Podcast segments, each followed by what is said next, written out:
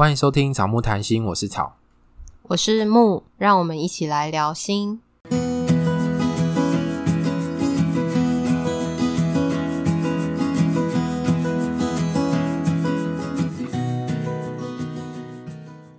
今天我们要跟大家聊一个比较严肃的主题啊，在这之前，我们要唱歌，你不唱歌吗？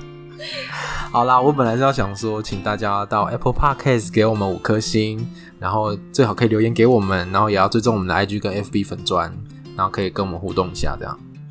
那你要唱歌了吗？没有，我没有要唱歌，就是我原本有想说要唱歌，后来但觉得这有点羞耻，所以我决定不唱歌。我们怕会掉粉。对，会这样说是因为，呃，我们今天要谈的主题是跟智商伦理有关，我有想到了。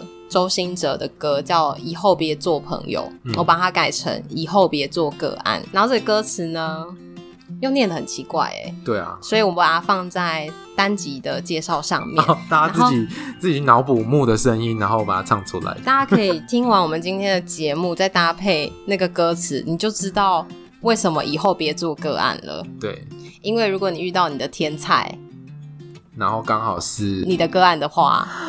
好可惜哦，是不是？嗯，好吧。我们在学习的过程中，有一门课叫智商伦理，嗯，然后在考证照的时候也会考考这个科目。因为我们的工作关系，所以有很多时候，我们其实，在跟个案的关系里面，我们其实是比较有权利的那一个，对，或者是我们是比较有权利，不是指说我们就是比较富有啊，或我们知识比较好，不是这种，而是说个案。在我们面前，很多时候是状态比较不好，或者是他在这个领域范畴里面知道的比我们少，嗯、是一个资资讯量，或者是对很多情况的不对等，嗯、所以会有伦理规范。我们要做到一些事情，是为了要维护个案的福祉。对，就是大家也可以去想一下，如果比如说你是医师的话，也会有医师伦理啊。然后各种的专业其实都会有各种的伦理，那其实都是为了要保障个案，我们服务的对象。对对，伦理其实是它不像法规，就是你做错了，或是你违反伦理了，会有什么的刑责？刑责，它比较像是职业道德。对，可是也是会被罚钱。如果严重的话，然后最严重是吊销执照。对，可是这种情况其实比较少会遇到，因为。资讯不对的嘛，你是个案的话，你不会知道你的心理师这样做是违反伦理了。对，所以大家赶快听我们的节目。如果哎这样子说好吗？对啊，你是想要叫大家检举就是违反的心理师吗？呃，应该是说，如果你发现怪怪的，然后你的权益好像受损了，你可以根据智商伦理去跟你的心理师讨论，或者是去申诉。可以跟所在地的智商心理师工会申诉。对。咨商伦理的范畴其实很大，那我们今天想要讲的其中一个小小的东西叫做双重关系。会这样讲，是因为很多时候我们身边的亲友知道我们是心理师之后，也都会说：“哎，那个谁谁谁最近好像有想要找人聊一聊，哎，那你跟他聊一下。”你通常会怎么回啊？通常我不会太认真回，我就会说：“我们有规定，认识的人不可以。”哦。我一开始也都这样回，然后后来我就说，我一个小时六千，你要不要？然后打折算你打八折，打八折，亲友价八折，亲友价要算那个乘以百分之一百二十吧。亲友很难搞哎、欸，加服务费吗？可是我觉得亲友很难搞啊。好啦，这是开玩笑，就是要让他们打退堂鼓这样。但我们今天就会举一些常见的双重关系，双重关系就是指说。除了治疗师跟个案的治疗关系以外，有其他的关系，例如说亲属的关系、社交关系、商业关系，或是亲密关系、性关系，哎，这些都算是双重关系。那在这些关系里面，其实对亲密跟性关系的规范是比较严格的。我们的伦理规范里面就提到说，智商师不可以与当事人或已结束智商关系未超过两年的当事人建立亲密或性关系。也就是，如果你们要交往、要发生性行为的话，要至少要超过两年才可以。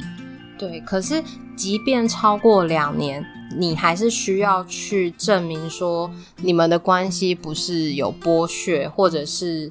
不是因为智商关系而发展成亲密关系，因为心理师对个案大部分来说都是温柔、温暖、接纳的，所以很容易会让个案可能有一些错觉，就觉得这个人很棒。对，就觉得如果跟他谈恋爱应该很棒，他都不会骂我，都不会呛我，会接纳我。对，可是这其实不是一般关系里面的状况，是因为这是在治疗关系。对，就是在治疗关系里面是以个案为主体去，可能是讨论个案的问题，或者是讨论他的困扰。可是，在亲密关系里面，可能是更多是互惠的。对，我也有我的需求。可是我不会永远都满足你的需求，这样我就又想到了一首歌，哪一首？你要先，我不要唱，我不要唱。想到那个张韶涵的《亲爱的，这不是爱情》。嗯，为什么想到这首歌？因为我们刚刚在讲说，在治疗关系里面，治疗师会温暖，然后倾听，可能会让你觉得，哎、欸，跟这个人谈恋爱可能很好，嗯，然后可能会产生爱情的感觉，但其实这不是爱情，这是治疗关系。我发现这首歌透露了年龄，因为它发行的年代是二零零七年，那时候我还小，那时候我还在我还是受精卵。好啦，就是我们都知道我们听众的年龄层，对，你们应该有听过这首歌吧？对啊，大家如果没有听过的话，去搜寻一下张韶涵的《亲爱的，那不是爱情》，对，那就可以知道我们在讲什么，然后就会知道我们在哪个年代。刚刚讲什么我都被这首歌打断了。可是你不觉得我讲的很好吗？啊，对对对，你说那只是一种错觉。呃，那其实那不是真的爱情。而且这个这个感觉也只限于在智商关系里面。如果呃你的治疗师离开了工作，他平常的时候不是这样子的。嗯、他平常时候也会跟我们一样，也会呛人，然后也会讲垃圾话，然后也会很健忘。对。可是，在治疗关系里面，就是有一个治疗的身份跟治疗师要做的事情。嗯嗯，我们接下来会举一些情境，对，然后这些情境都是我们还蛮常遇到的。我们会跟大家说我们的伦理考量，以及如果当个案跟我们说的时候，我们会怎么回应他。下次遇到这样的状况的时候，你就可以比较了解为什么心理师要这样跟你说。对，那他背后在想思考的到底是什么？那第一个是，如果亲朋好友要你帮他咨商的时候，咨商结束，个案要加你的 Line、FB、IG 等等。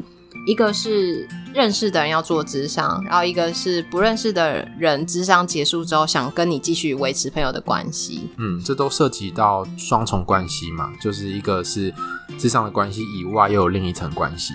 然后在这个时候，其实我们的伦理考量会觉得这样的角色很容易会混乱。嗯，因为本来认识的人进到智商室成为你的个案的时候，可能对于信任关系的建立不是这么容易。哎，举一个比较具体的例子好了，假设你的亲戚好了，亲戚心情不好，好然后说要来找你治伤。那这个亲戚是近亲哦，不是，就是很熟的亲戚。对，很熟的亲戚。好，来那个一个表姐好了。嗯，表姐最近产后忧郁，好，然后需要来找你治伤。嗯，那你跟他很亲近，所以你原本就会跟他有很多的互动。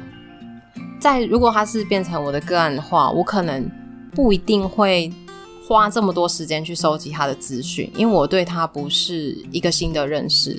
对，可是你是基于在。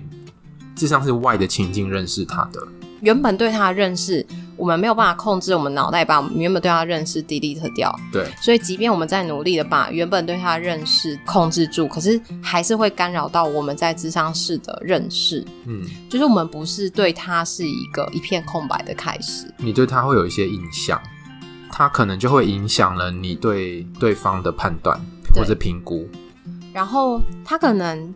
也会担心说，我们今天谈的内容会不会你会跟其他人说？对，虽然你告诉我你会保密，嗯，可是我看到你跟其他，可能例如说你跟其他亲戚在讲话的时候窃窃私语，然后偷偷转向我，我就会怀疑你是不是把我们咨商的东西讲出来。对，即便心理师真的没有在做这件事，就是好像会有一个信任感的嗯裂缝，就是我们平常跟个案真的个案。不会有现实生活中的接触，就只会在一个礼拜一次一个智商所的相遇，基本上在外面其实不太会遇到。如果遇到的话，也是真的蛮难得的。就是逛街吗？或是吃饭的时候在你隔壁桌。对，就是可能跟他点个头，但是就会保持我们好像不认识这样子。如果个案跟你在生活中遇到了，他旁边还有别人，他可能需要跟别人解释说这个人是谁。对，那可能对他来说不一定，他有想要让别人知道他有在做心理智商。嗯，所以这等于就曝光他的隐私嘛。嗯，所以在这种情况下。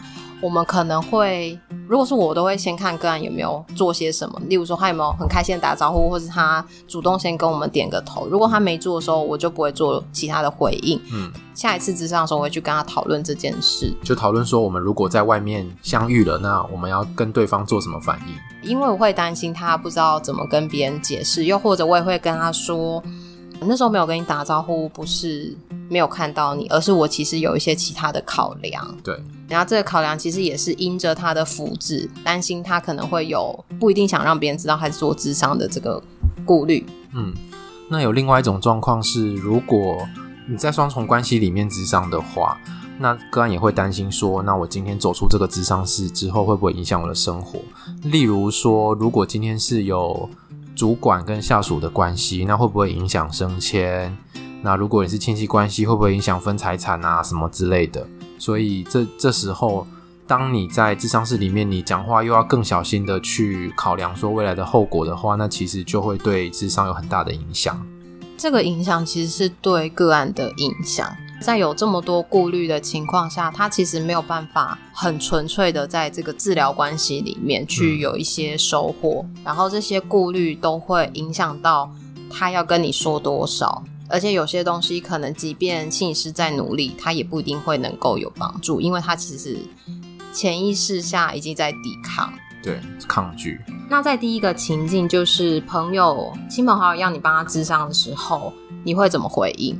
我会说明之上的伦理，说这个双重关系是不可以的，所以我会，嗯、我之前遇过一个状况啦，就是是他是亲戚，可是他来找我爸妈，然后希望我跟他聊一聊这样子，嗯，那是这时候在我们东方的文化就会很有压力，因为我们都是同一个亲族，可是就是那个关系就会变得蛮复杂的。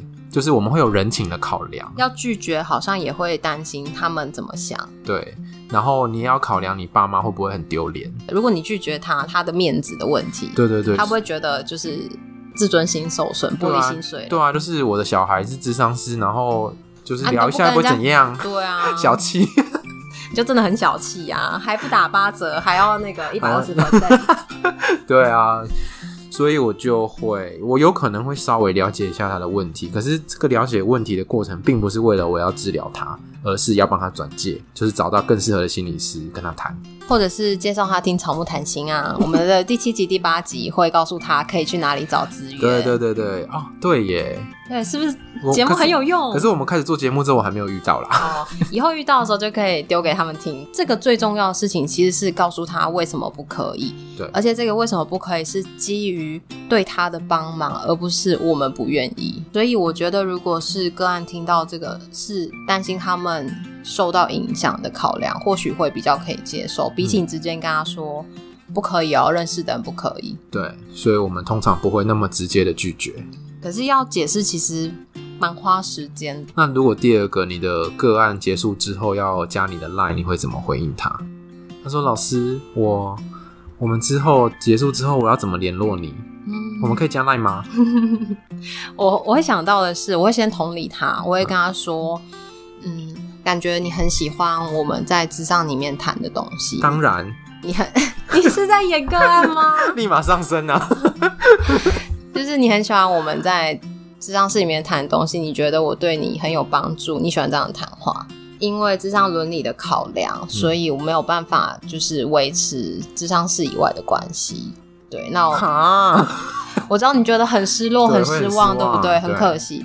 我通常会会把就是私人跟工作分开，就是我会说，我们没有办法加 Line 或是加 IG 加 FB，可是你还是可以透过机构的电话找到我，或者是你可以透过 email 的方式找到我。嗯、我们的关系并不是之后一定不会再见面。对对，就是有需要的时候还是可以再找我们，又或者是说我也会请他们写信到那个工作的信箱。嗯，虽然不是咨商关系，可是有的时候如果他真的遇到一些状况，可以写过来，我们稍微回信，提供他一些简单的回应，回应让他去帮忙他自己。嗯对，这些都是我们两个自己觉得 OK，但不一定代表每个心理师都觉得 OK，嗯。每个人都会有自己的做法。对，可以跟心理师讨论。那我觉得有时候会在要结案的时候，会跟个案有一些。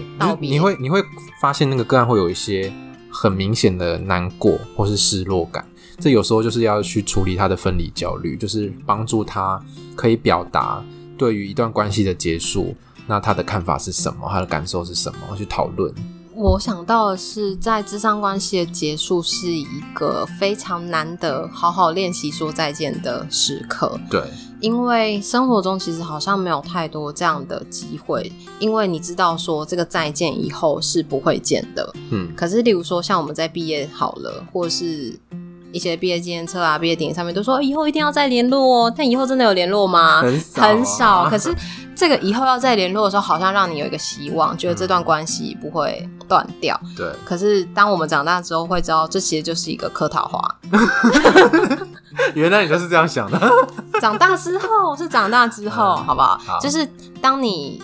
过了那个阶段之后，你会知道这其实是一个我们的期待。我们期待是毕业之后可以继续再联络。可是当真的没有联络之后，你会觉得遗憾，你会觉得失落。可是这不会影响到你本来的状态，你还是过得好好的啊。你还是可以交到新的朋友。可是你可能会觉得过去真的很美好，带着这样的感觉继续去交新的朋友。可是你不会因为嗯、呃、跟你说毕业以后要再联络，没有联络之后你就觉得生活一蹶不振。就是这种感觉，嗯，你觉得这举例有贴切吗？对，就是这种感觉。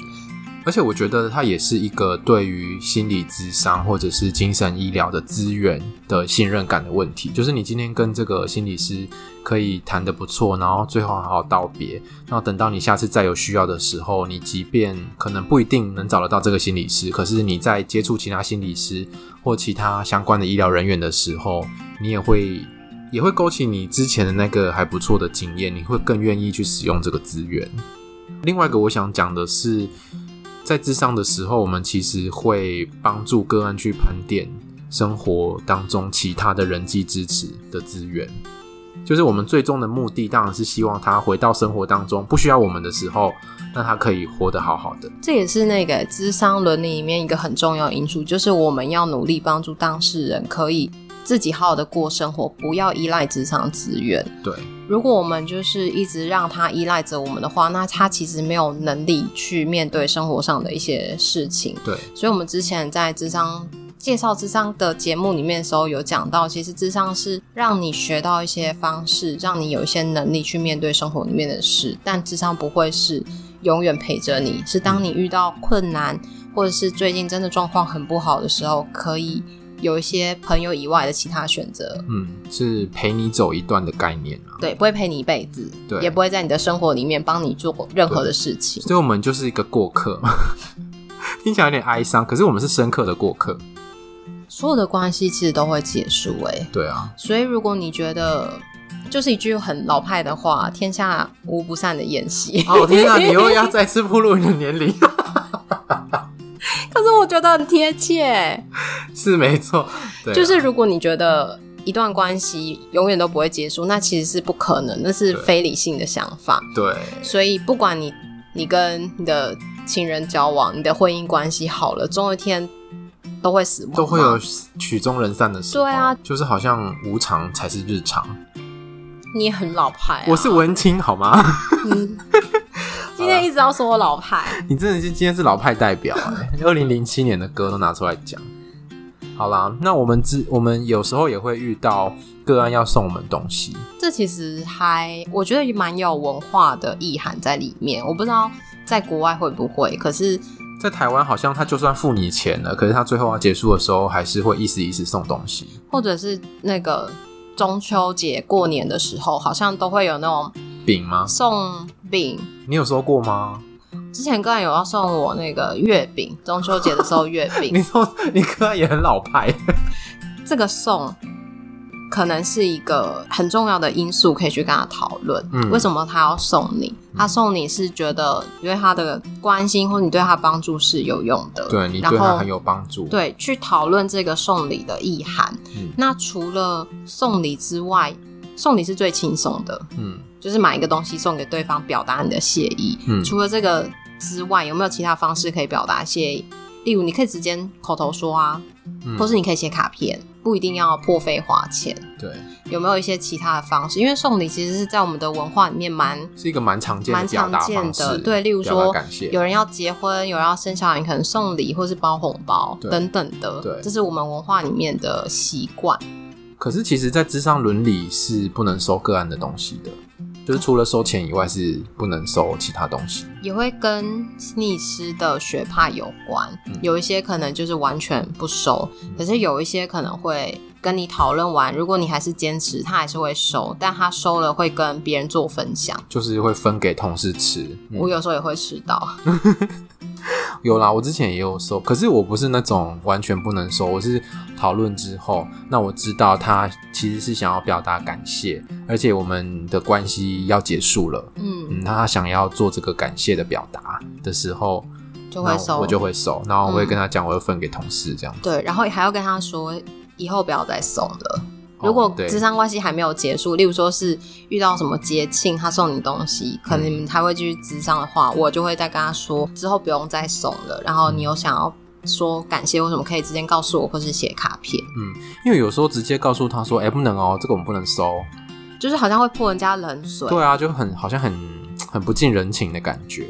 所以我们会有个折中的方式。对，可是其实是最重要的是。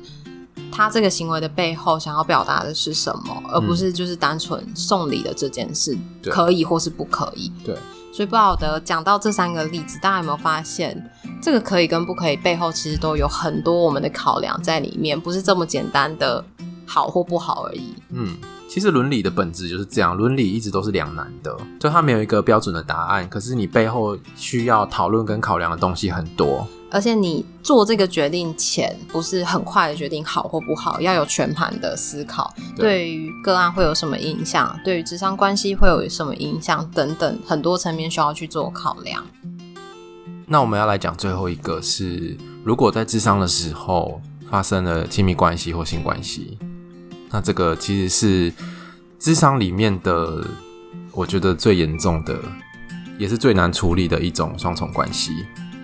有时候有一些心理师会觉得这是一种移情，移情就是个案把他自己其他的人际关系投射到智商关系里面来，所以他们会就这个投射来做讨论跟处理。就是比如说，嗯、他跟他的家庭啊有什么样的，嗯、比如说关系上面的缺憾，然后就会把智商师当成他那个替补的对象。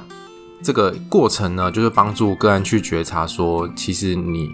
并不是真的喜欢我，而是你在你的原本的关系里面可能缺少了什么，或者是受了什么伤害之类的，所以你现在把这个情感投射在我身上。在你讲的时候，我就想到这样的感情其实蛮不真实的。他就只有一个礼拜跟他见面一个小时，嗯，而且说的内容比较多都是他自己的内容，所以他对他的喜欢其实都是一种想象，嗯。因为在治疗里面，基本上是不太会去心理师跟你说他遇到了什么事情，他的心情怎么样。对，在治疗的时候，基本上是以个案的需求为主嘛。对对，可是心理师作为一个人，或者在关系里面，其实他有自己的需求，这些东西是个案没办法看到的。心理师的需求不会在智商的时候出现，对，因为那个不是心理师角色该出现的东西。嗯，有一些心理师可能会把这种。情感的投射当成一个素材来处理以外，有一些会认为说这个会影响到智商关系的进行，应该要请其他心理师来做。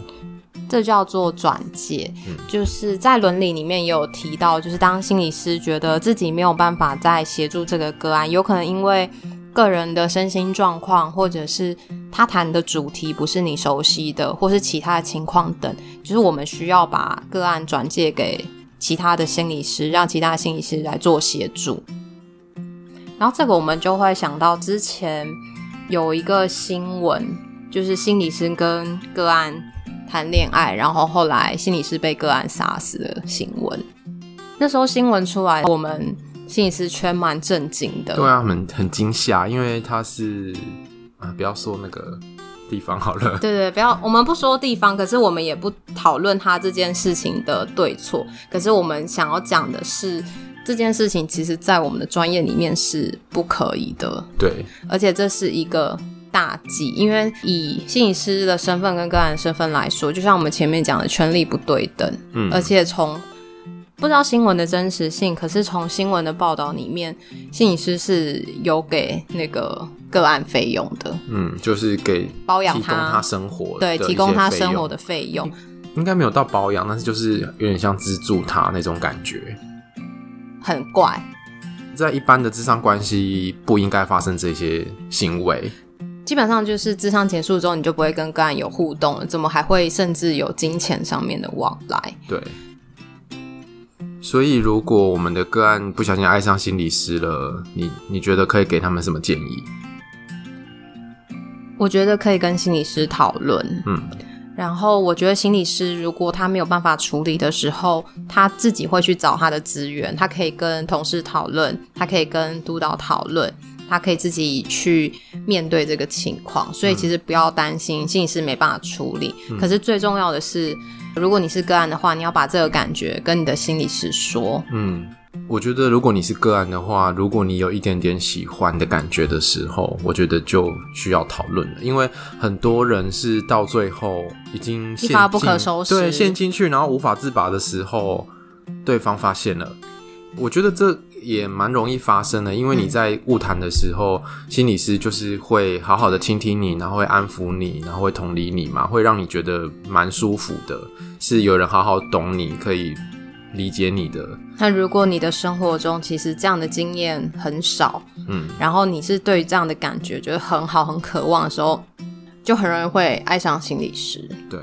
那我觉得，嗯，如果我们是心理师，然后有一些线索，或许也可以发现智商关系有一些变化。例如，你像是个案开始去问我们的个人状况，嗯，例如说你有没有。男女朋友啊，你喜欢什么东西？嗯、对，你喜欢什么类型的人？对，你对于哎情人节要怎么过，还是什么之类，他不是去询问你的经验分享，嗯，而是对于你这个人开始好奇的时候，我觉得可能就会有一些线索。嗯，这时候心理师可能就要澄清，或是去核对个案现在到底对心理师的感觉是什么。如果你是个案的话，可以跟心理师做讨论，它其实是一个蛮好的素材。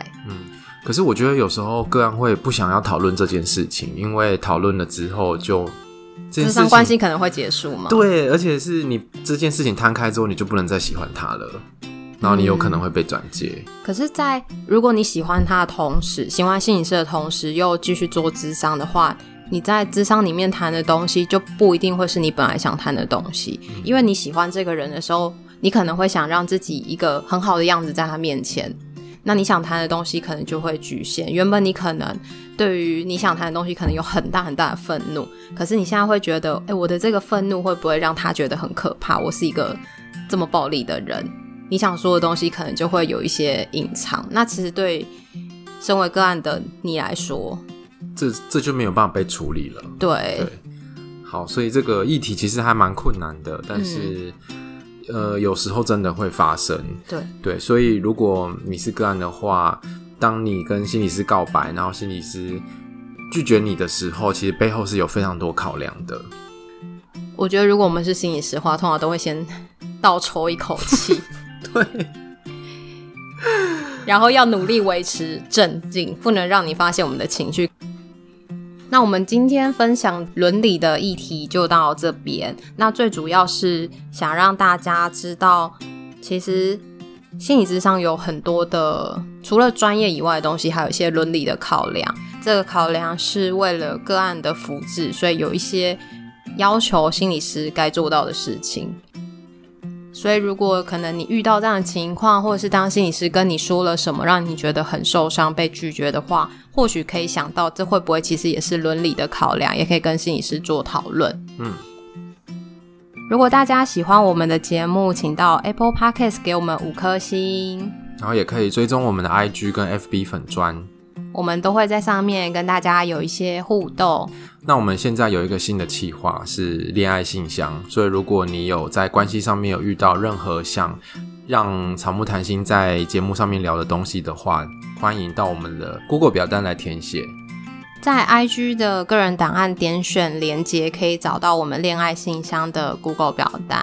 那我们现在有开启抖内的功能，欢迎大家可以抖内让草木茁壮。耶，yeah, 好，那今天就到这边喽，拜拜，拜拜。